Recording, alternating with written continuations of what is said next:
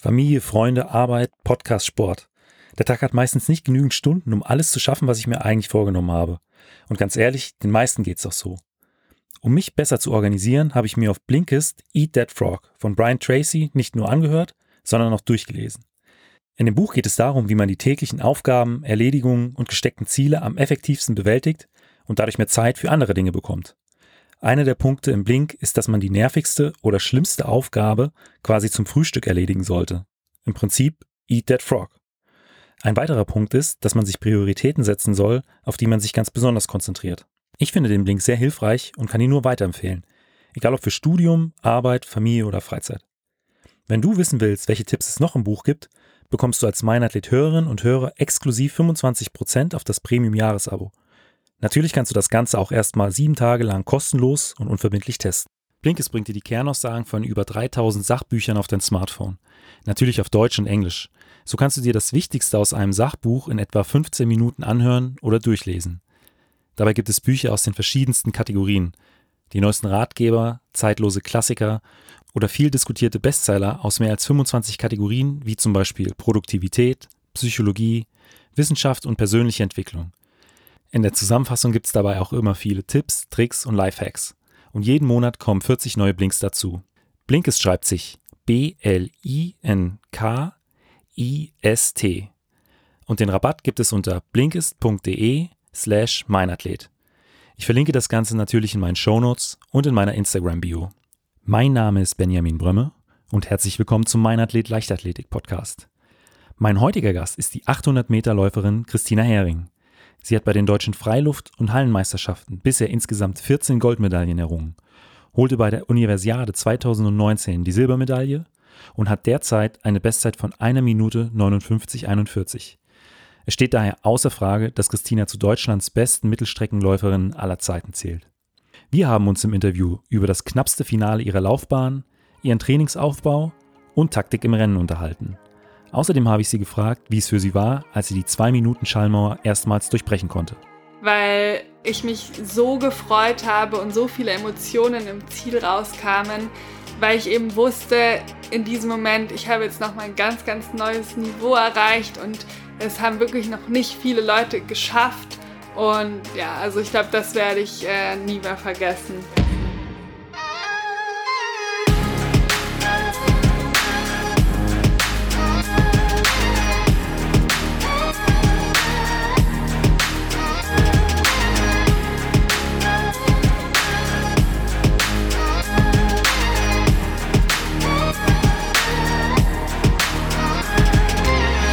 Mein Athlet, der Leichtathletik-Podcast aus Frankfurt am Main.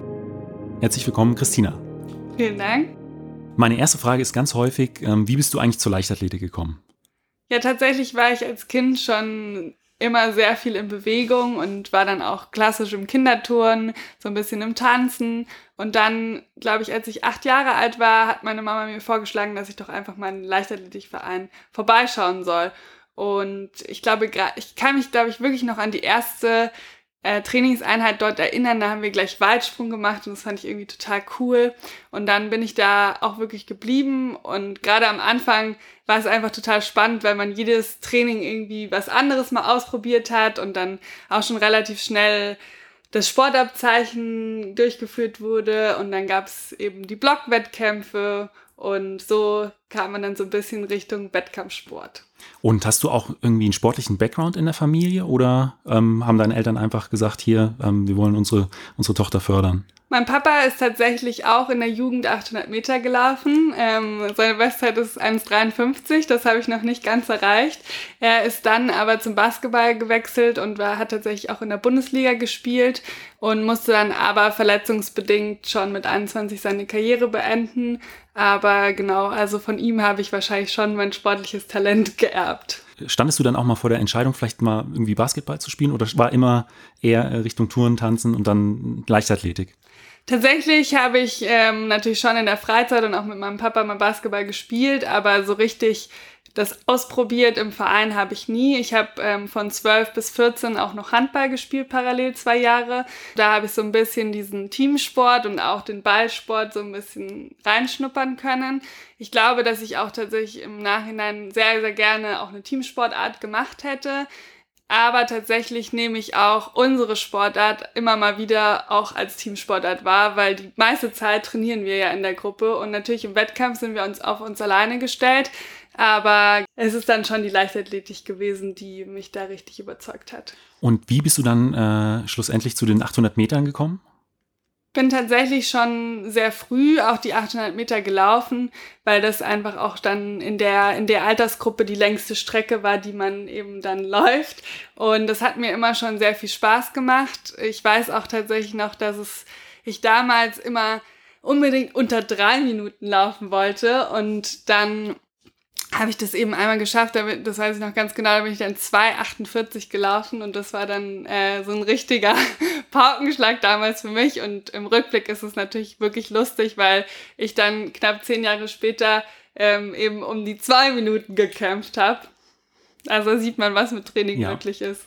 Was machen die 800 Meter insgesamt für dich zu was Besonderem?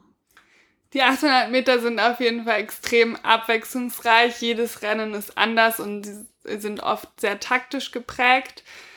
Das macht es natürlich auch aufregend. Man äh, hat immer seinen Plan A, aber manchmal muss man eben auch auf Plan B zugreifen, wenn ja andere Läuferinnen eben ihren Plan A durchziehen. Was ich auch sehr spannend finde bei den 800 Metern ist, dass wirklich extrem unterschiedliche Typen erfolgreich sind auf dieser Strecke. Also es gibt ja wirklich von extrem ausdauernden Athleten bis hin zu sehr sprintstarken, kräftigen Athletinnen ähm, sind alle in der ähnlichen Leistungsdichte. Und genau, ich finde es eben so spannend, dass man mit so unterschiedlichen Trainingsansätzen auch zu einer schnellen Zeit über 800 Meter kommen kann. Zu welchem Typ würdest du dich zählen? Zum Allrounder, zum schnell, zu der schnellen Läuferin oder eher zu der Ausdauernden?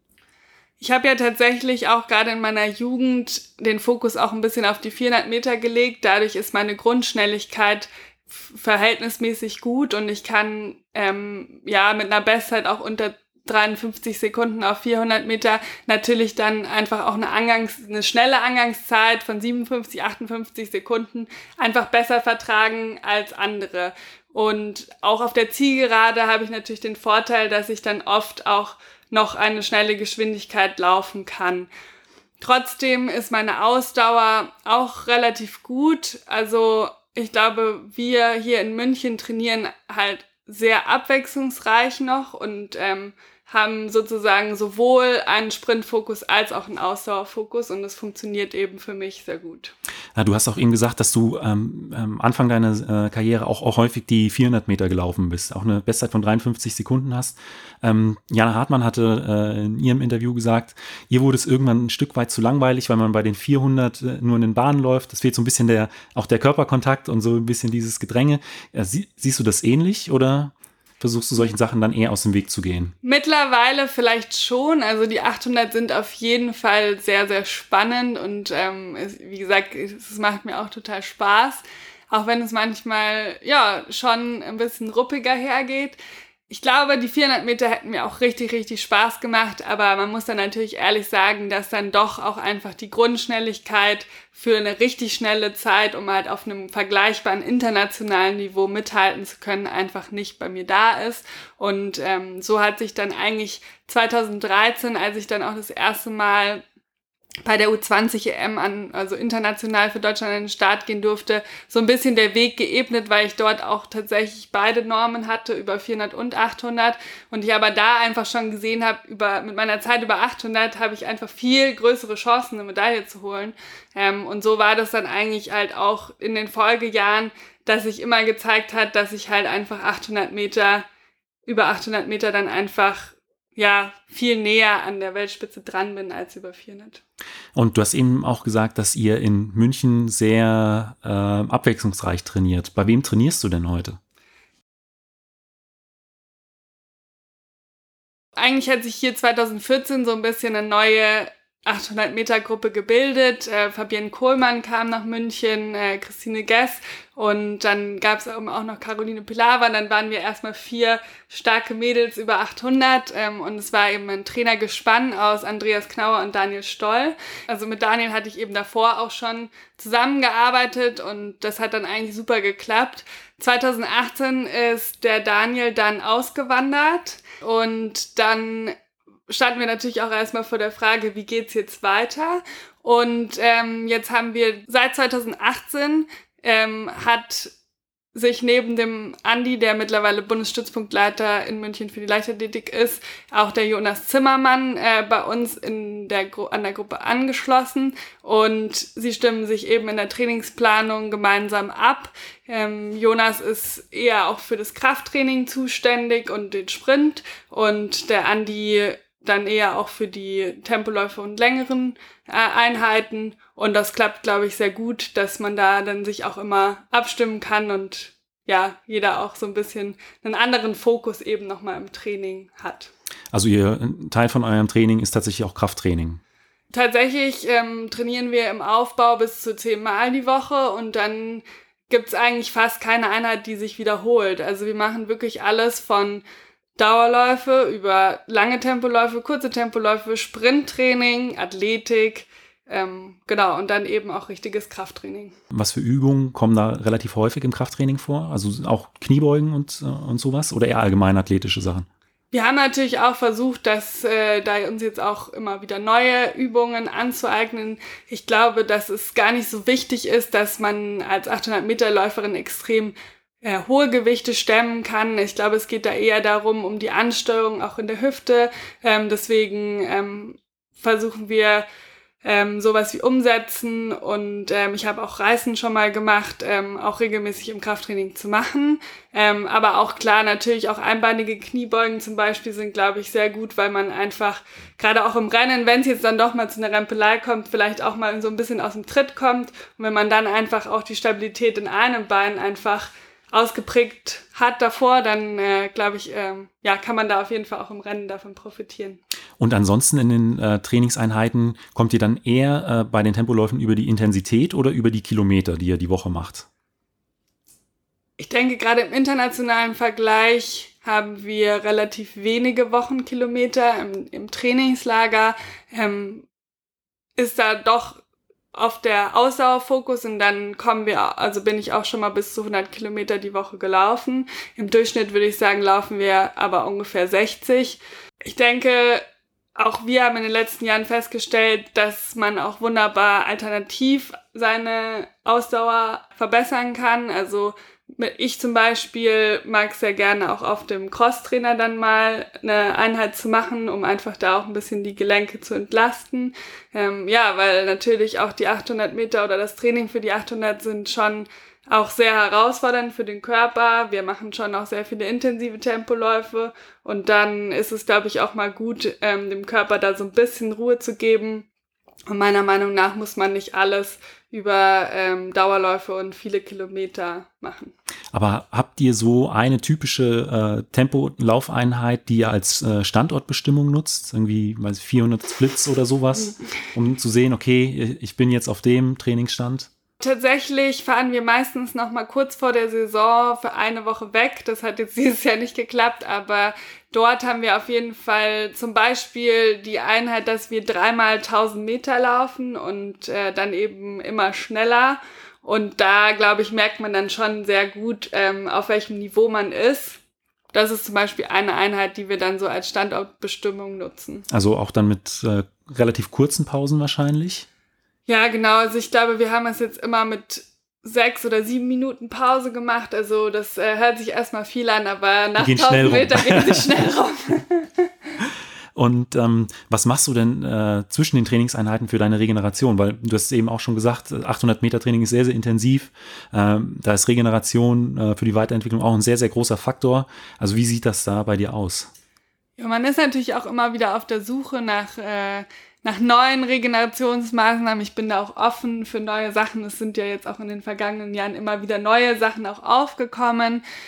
ich glaube, das Allerwichtigste ist wirklich ausreichender und äh, guter Schlaf. Also das, äh, da bin ich auf jeden Fall auch, das ist sehr, sehr wichtig für mich, dass ich da regelmäßig und viel schlafe, ich gerne auch mal einen Mittagsschlaf mache, wenn wir zwei Einheiten haben, weil ich einfach merke, das ist, das tut mir am, am besten. Dann ist, glaube ich, auch die Physiotherapie einfach total wichtig. Also ähm, wir sind hier durch den Olympiastützpunkt wirklich gut versorgt und ähm, können einmal die Woche eine Stunde dort behandelt werden, ähm, bei Bedarf oder Verletzungen auch öfter.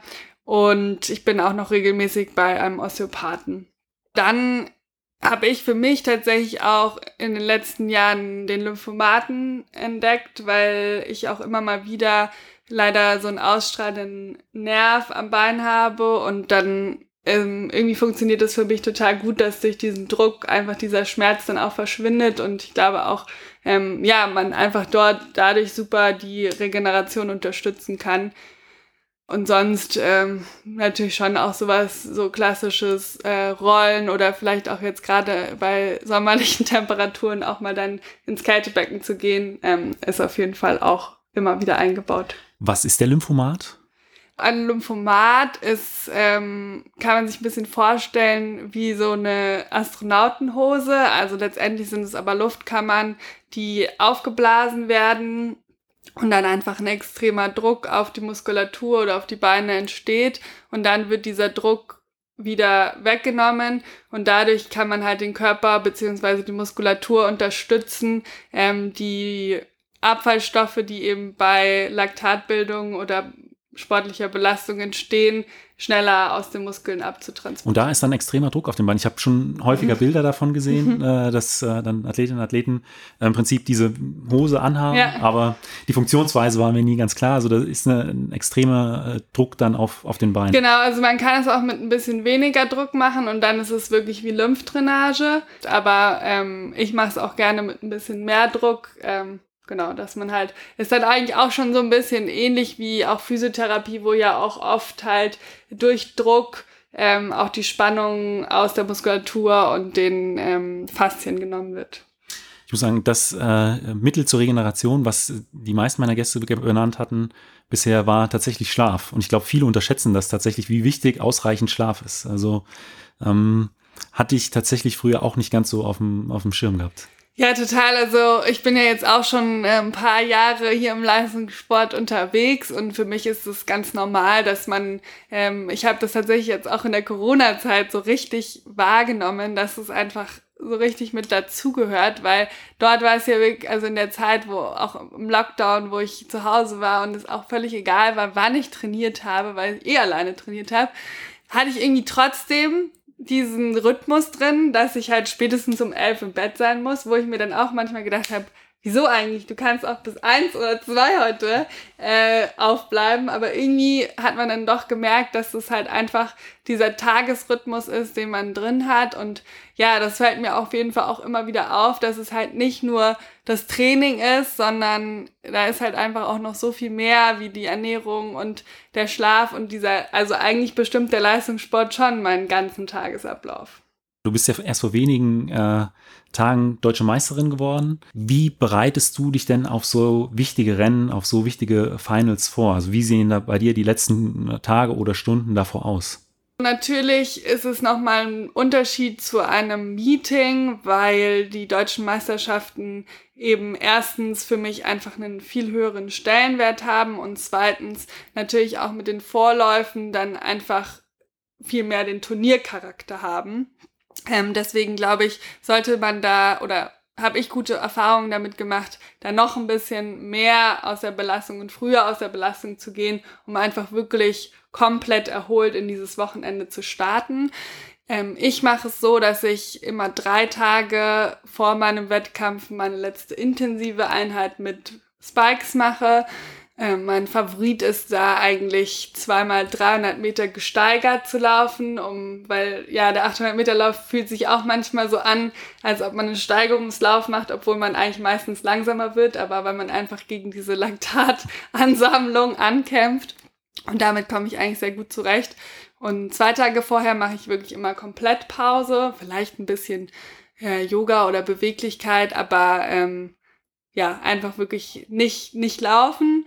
Und ja, meistens ist ja dann, folgt dann der Anreisetag und da bin ich schon auch ein bisschen empfindlich, gerade bei langen Autofahrten, ähm, dass ich mich da dann schon noch mal ein bisschen auflockern sollte, damit halt ein, weil dann oft mein Rücken auch ein bisschen fest wird und genau, dann glaube ich, ist natürlich das Allerwichtigste, Wichtigste, dass man auch mental eben ein, gut eingestellt ist, weil gerade die deutschen Meisterschaften sind einfach super aufregend und ich habe natürlich auch in den letzten Jahren einfach gemerkt, dass halt einfach ein, ein Titel schon was ganz, ganz Besonderes ist und ähm, ja, man, man denkt dann vielleicht auch von außen, ähm, weil ich ja jetzt doch auch schon wirklich einige Titel gewinnen konnte, dass es dann irgendwann ja irgendwie selbstverständlich ist oder äh, normal und dass man dann nicht mehr so aufgeregt ist. Aber also bei mir ist das auf jeden Fall nicht der Fall. Also es ist äh, eher fast so, dass man sich dann vielleicht sogar ein bisschen mehr Druck noch macht, weil man sich eben denkt,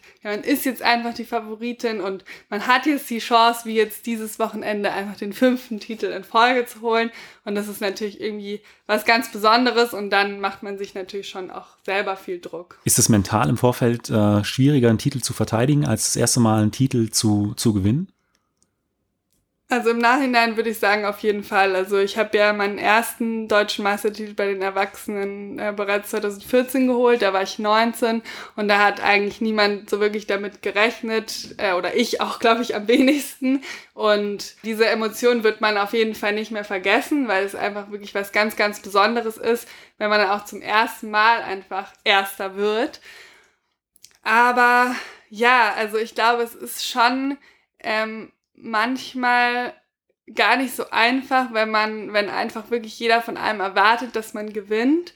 Ähm, und dann wünscht man sich manchmal wirklich in diese, eher in diese Verfolgerrolle zurück, weil man dann irgendwie das Gefühl hat, ach, das wäre doch jetzt viel einfacher, dann hat man nicht so viel zu verlieren.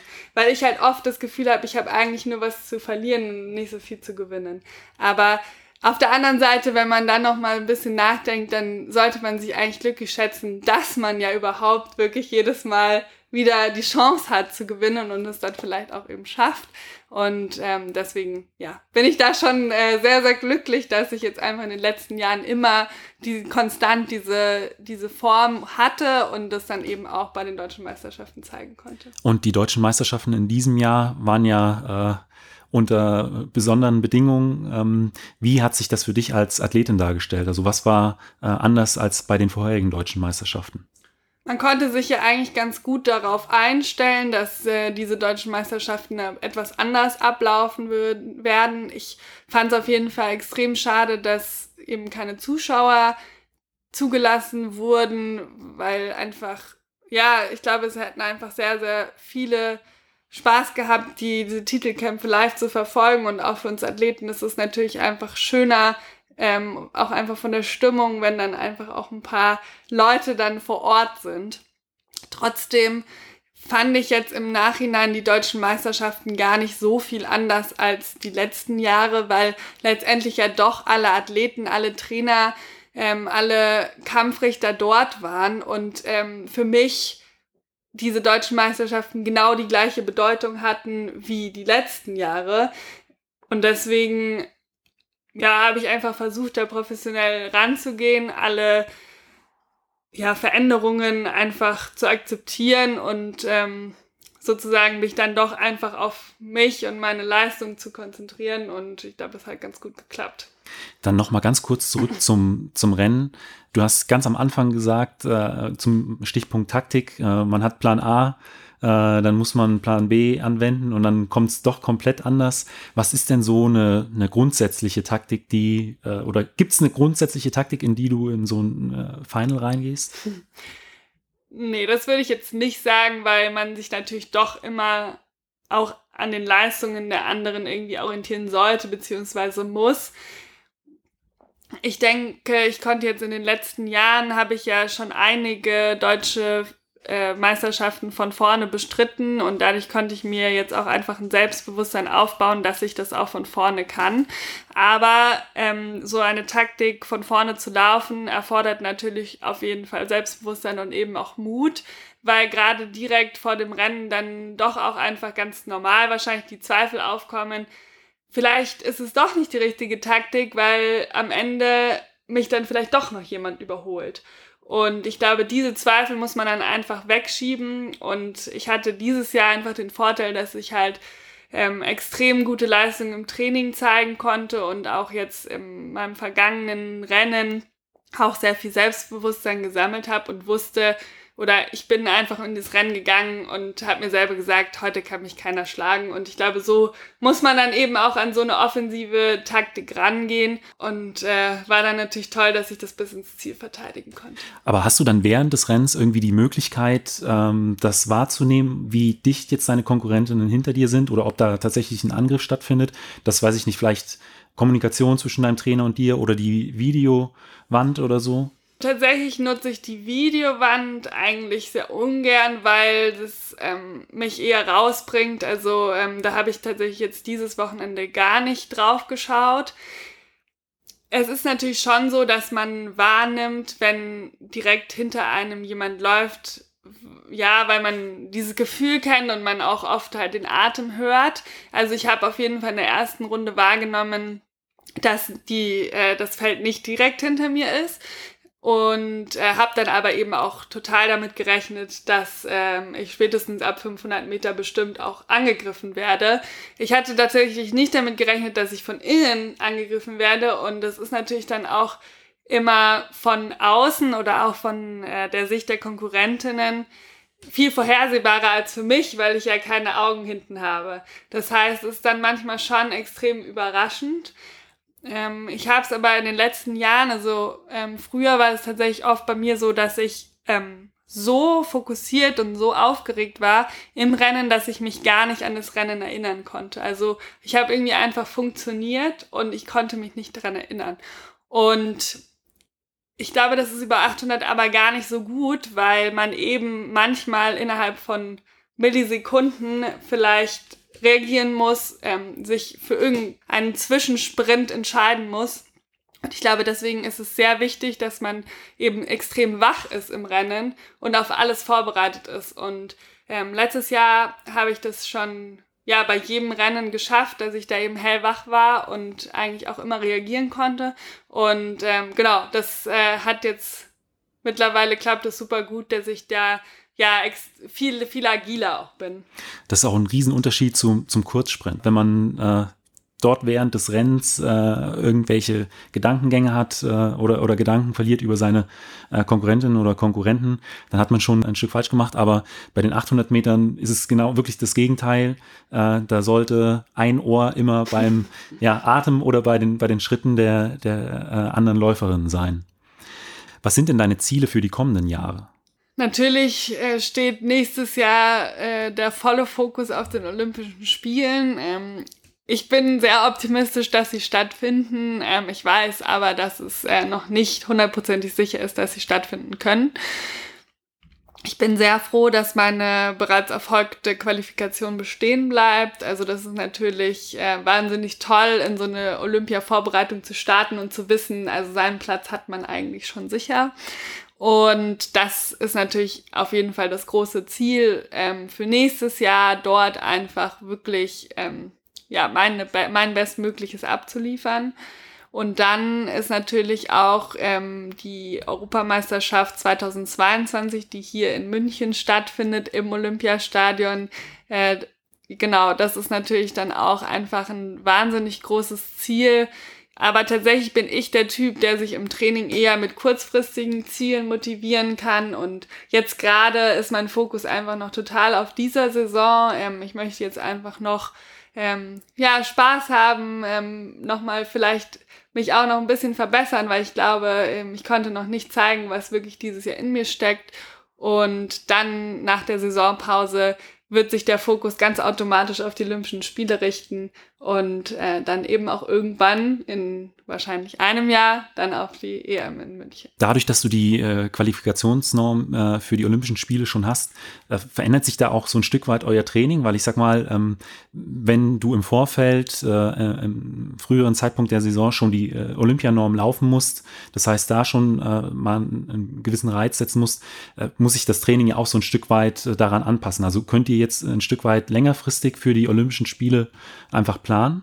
Ich weiß gar nicht, ob man wirklich im Training so viel verändern würde, weil man möchte ja auch in den, in den, in den Wettkämpfen davor leistungsfähig sein und Leistung zeigen. Auch dieses Jahr wäre es ja zum Beispiel so gewesen, dass die deutschen Meisterschaften schon am 8. und 9. Juni stattgefunden hätten. Und ähm, dort wäre ich auf jeden Fall auch äh, gerne schon in der Verfassung gewesen, dass ich auf jeden Fall den, meinen Titel verteidigen kann.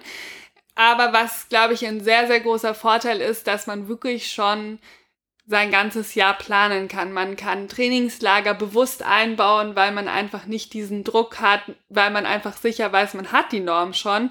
Und in den vergangenen Jahren war es ja dann oft so, naja gut, also Plan A ist, dass ich in dem, äh, in dem Zeitraum die Norm habe, aber man kann es eben nicht sicher sagen und dann muss man sich hier den Zeitraum noch frei halten, um da vielleicht noch mal kurzfristig einen Wettkampf zu machen. Und diesen Vorteil, glaube ich, der, den äh, versuche ich dann einfach zu nutzen, dass man sozusagen wirklich sich einfach sein Jahr so zurechtlegen kann, dass es dann einfach perfekt auf die Olympischen Spiele abgestimmt ist. Und ähm, was machst du eigentlich neben dem Sport? Bis vor kurzem hatte ich äh, ja seit meinem Abitur wirklich die Doppelbelastung Studium und Sport. Also ich habe 2013 mit Sportwissenschaften hier an der TU in München angefangen und konnte das dann eben auch abschließen und habe dann einen Master in Management drangehängt. Ähm, auch ohne Corona hätte ich diesen Master äh, planungsmäßig vor den Olympischen Spielen abgeschlossen. Aber jetzt äh, war das natürlich noch ein bisschen einfacher, weil sonst hätte ich äh, zum Beispiel meine Masterarbeit im Trainingslager fertig schreiben müssen. So war ich jetzt zu Hause und hatte wirklich sehr viel Zeit und ähm, ja, es hat dann natürlich auch einfach Stress rausgenommen. Im Nachhinein bin ich aber jetzt natürlich sehr froh, dass ich diesen Schritt gewagt habe, sozusagen diese Doppelbelastung auch im olympischen Jahr zu haben, weil jetzt bin ich einfach total frei, ähm, habe jetzt eben zwei abgeschlossene Studiengänge und habe mich jetzt eben entschlossen, dass ich jetzt nochmal die nächsten zwei Jahre eben noch nicht Vollzeit anfangen möchte zu arbeiten, sondern wirklich einfach, ja, meine Leidenschaft für den Leistungssport noch komplett da ist und ich deswegen jetzt einfach die nächsten zwei Jahre nochmal richtig in den Sport investieren möchte. Dann komme ich jetzt schon zu den fünf Fragen, die ich jedem meiner Gäste stelle. Und da ist die erste immer, ähm, was war bisher dein größter Wettkampf? Also es muss nicht der erfolgreichste gewesen sein, sondern der, an dem die schönsten Erinnerungen hängen. Das ist wirklich sehr schwierig zu sagen, weil es so viele emotionale Momente gab. Aber wahrscheinlich der emotionalste Moment war tatsächlich äh, meine erste Zeit unter zwei Minuten in Nürnberg, weil ich mich so gefreut habe und so viele Emotionen im Ziel rauskamen, weil ich eben wusste, in diesem Moment, ich habe jetzt noch mal ein ganz, ganz neues Niveau erreicht und es haben wirklich noch nicht viele Leute geschafft. Und ja, also ich glaube, das werde ich äh, nie mehr vergessen. Also war das im Vorfeld auch schon so ein bisschen äh, Gedankenspiel im Kopf, ich will diese Barriere äh, über, unterschreiten? Ja, tatsächlich schon. Also vor allem ähm, es wurde ja dann auch schon spekuliert, dass ich das jetzt auf jeden Fall drauf habe. Meine Trainingspartnerin Fabienne ist eben zwei Wochen vorher eben unter dieser Schwelle geblieben. Und ich bin auch schon Bestleistung gelaufen, aber eben noch nicht unter zwei Minuten. Und äh, genau, so hat sich das irgendwie so ein bisschen hochgeschaukelt und ich wusste, dass ich eben das drauf habe, weil ich im Training äh, gleich auf war mit Fabienne. Und ja, das war natürlich dann Wahnsinn, es halt wirklich zu schaffen und mich da dadurch eben auch für meine erste internationale Meisterschaft bei den Erwachsenen, gleich die Weltmeisterschaften in Peking, zu qualifizieren. Und kannst du dich noch an das Rennen an sich erinnern? Also gab es irgendeinen Punkt, an dem du gemerkt hast, okay, äh, das äh, passt heute mit, äh, mit der Zeit? Ich weiß, dass ich eigentlich gar nicht so den Zeitfokus hatte. Es war ja auch relativ ungewöhnlich, weil wir gar nicht so schnell angegangen sind. Also ich glaube, es war eine 59,5 und wir sind dann sozusagen wirklich eine 60 draufgelaufen, was ja eher ungewöhnlich ist, weil man eher ja immer langsamer wird. Und ich weiß aber schon, dass ich ähm, mich eigentlich schon auch vor allem darauf fokussiert habe, einfach an Fabienne dran zu bleiben und sie vielleicht auch hinten noch schlagen zu können. Und ich glaube, nur deswegen haben wir uns eben auch so gepusht, die ganze äh, zweite Runde. Und am Ende hat sie ja dann auch verdient gewonnen. Ähm, sie hatte eine extrem starke Saison und ist ja dann in der Saison auch noch 1,58 gelaufen. Aber ja, also es war einfach Wahnsinn und es war eben auch so schön, dass sie sich dann auch so mit mir freuen konnte und ja, es war wirklich ein emotionaler Tag. Und auf der anderen Seite zum Sport gehören ja nicht nur Höhen, sondern auch Tiefen. Was war denn so der Wettkampf, an dem du am längsten zu knabbern hattest oder die sportliche Zeit? Letztes Jahr war auf jeden Fall ein sehr emotionales Jahr. Also da waren tatsächlich zwei Wettkämpfe dabei, die ich, äh, in denen ich immer noch knabber und die, die mich, äh, ja, die wirklich sehr enttäuschend waren und dann eben aber auch super viele Wettkämpfe, die total Wahnsinn waren und äh, eben zum Beispiel eine neue Bestleistung, äh, Silbermedaille bei der Universiade. Ähm, genau, aber also es ist schwierig. Ich glaube aber trotzdem, also es war schon, waren schon die deutschen Hallenmeisterschaften, weil das wirklich einfach mein absoluter Pechtag war letztes Jahr. Also ich wusste im Vorfeld, dass es sehr eng wird mit Kati, weil ich eben auch nochmal krank geworden bin, keine perfekte Saisonvorbereitung hatte, aber und mein erster Wettkampf die deutschen Hallenmeisterschaften überhaupt waren und ich gar nicht wusste, was habe ich jetzt drauf und habe mich trotzdem für eine offensive Taktik entschieden, bin von vorne gelaufen und wirklich auf der Ziel gerade äh, auf der Ziellinie war der einzige Punkt, an dem Kati dann vor mir war und zwar um eine Tausendste, was wirklich so wow. absurd ist, äh, dass es eben ja diesen Unterschied überhaupt äh, ja, dass dieser messbar ist. Mir hat irgendjemand gesagt, dass es, glaube ich, vier Millimeter sind, die, die sie vor mir waren. Also es ist wirklich so eine knappe Entscheidung über 800 gab und Genau, und da hat sie es mir eben, äh, sagen wir mal, versaut, dass ich meinen fünften Titel in Folge äh, in der Halle geholt habe. Und es war natürlich schon auch schwierig für mich, nach so vielen Titelgewinnen dann plötzlich als Zweite dazustehen. Ähm, am Abend habe ich äh, dann auch noch äh, es geschafft, äh, nach Ankunft hier in München äh, umzuknicken und mir mein Außenband zu reißen. Das heißt, äh, also dieser Tag war wirklich von Pech verfolgt und ähm, war natürlich auch extrem schade, weil ich irgendwie aus der Enttäuschung super schnell eigentlich auf den Modus, okay, jetzt muss ich 110 Prozent geben, äh, gekommen bin, aber dann eben mit dieser Verletzung erstmal gar nicht laufen konnte. Und das war wirklich eine, eine schwierige Zeit, aber ähm, ich hatte den totalen Ansporn, möglichst schnell wieder auf der Bahn zu sein, habe alles dafür getan und äh, konnte dann Gott sei Dank auch mit ins Trainingslager fliegen, weil es war zwei Wochen danach und da war ja auch gar nicht sicher, ob ich dann, ob das Sinn macht, da nach Flagstaff zu fliegen. Aber es hat dann Gott sei Dank alles gut funktioniert. Genau, und ja, Doha war für mich schon auch irgendwie extrem schade, weil ja, es war, war ja schon meine dritte WM. Man wusste, es ist auch eine ganz, ganz besondere WM mit der Hitze und äh, dem späten Zeitpunkt. Aber auch dort im Training davor war ich halt wirklich in Topform und ähm, ich glaube, es war noch, ja, also es wäre definitiv äh, Pflicht gewesen, ins Halbfinale zu kommen und auch möglich. Und ähm, ich habe eben auch da von der Finalteilnahme geträumt. Und äh, da war es einfach total schade, weil ich ja überhaupt nicht mit diesen Bedingungen vor Ort zurechtgekommen bin.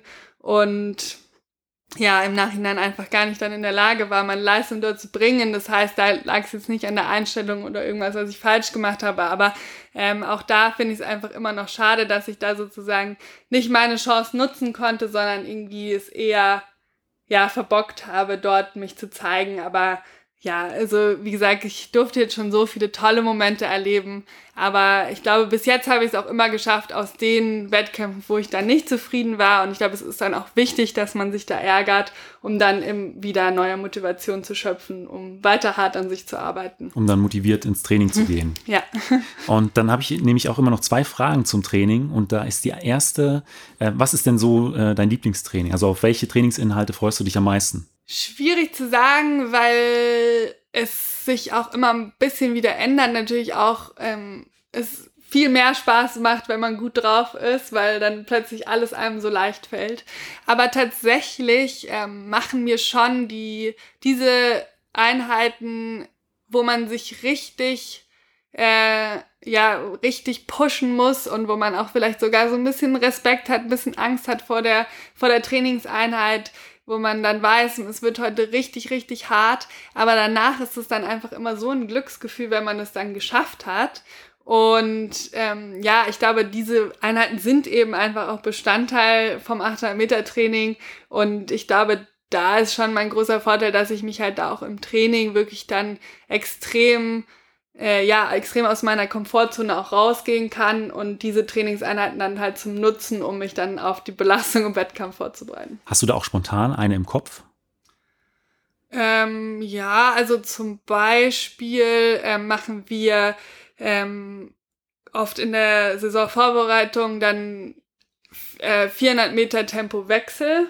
Und also da, da ist dann vielleicht die Endzeit gar nicht so schnell, aber das ist auch richtig anstrengend, einfach eben diesen, äh, diesen Wechsel auch hinzukriegen, dass man bewusst aus der Geschwindigkeit rausgeht, um dann eben wieder reinzugehen. Genau. Das ist auf jeden Fall hart. Das glaube ich.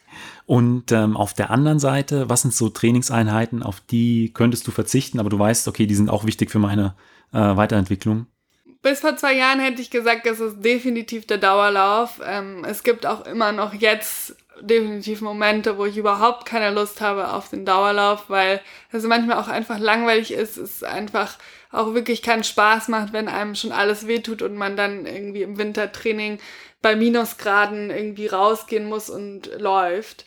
Aber gerade in der Corona-Zeit habe ich halt super viele Dauerläufe gemacht, weil das war natürlich irgendwie das Einzige, was man irgendwie stressfrei machen konnte.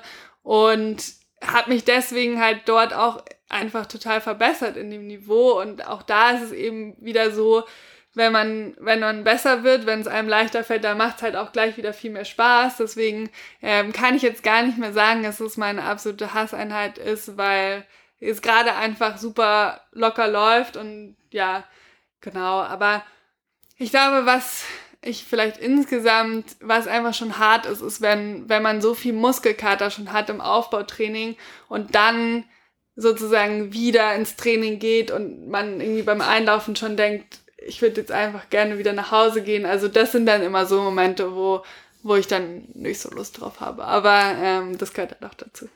Dann komme ich jetzt schon zur letzten Frage und die ist immer, was würdest du äh, jungen Athletinnen, Athleten oder deinem jüngeren Ich mit auf den Weg geben wollen? Ich glaube, das Wichtigste ist, dass man diese Leidenschaft behält. Ich glaube, gerade am Anfang ist es auch super schön, wenn man einfach die Unterstützung von seinem ganzen Umfeld hat. Also das kann ich vielleicht auch so den Eltern eher auf den Weg geben, dass es halt einfach total wichtig ist in bestimmten Phasen, dass die Eltern da dahinter bleiben und vielleicht sogar ähm, ja da so ein bisschen der ausschlaggebende Punkt sind, wieso das Kind weiter irgendwie ins Training geht. Ähm, ich kann auf jeden Fall von meinem jetzigen Standpunkt sagen, es hat sich äh, jedes harte Training gelohnt und ähm, ich bin super dankbar für das Leben, was ich jetzt eben als Leistungssportlerin führen darf und habe mich da irgendwie auch als Person so weiterentwickelt und durfte jetzt in meinen jungen Jahren schon so viel emotionales und äh, wahnsinnig ja prägendes erleben. Ja, deswegen klar, manchmal ist es hart und man muss vielleicht auch auf was verzichten und es fühlt sich an, als ob man auf was verzichten muss äh, wie jetzt zum Beispiel, ja, vielleicht gerade in jüngeren Jahren irgendwelche Partys oder Geburtstage, dass man da vielleicht dann nicht jedes Mal dabei ist. Aber auf der anderen Seite ähm, darf man dann eben dafür auch Momente erleben, die halt andere nicht erleben können. Christina, vielen Dank für dieses Interview. Dankeschön. Falls euch die Folge gefallen hat, hinterlasst mir doch einfach eine Bewertung bei Spotify, iTunes oder eurem Podcatcher und abonniert den Podcast. Vielen Dank und bis zum nächsten Mal.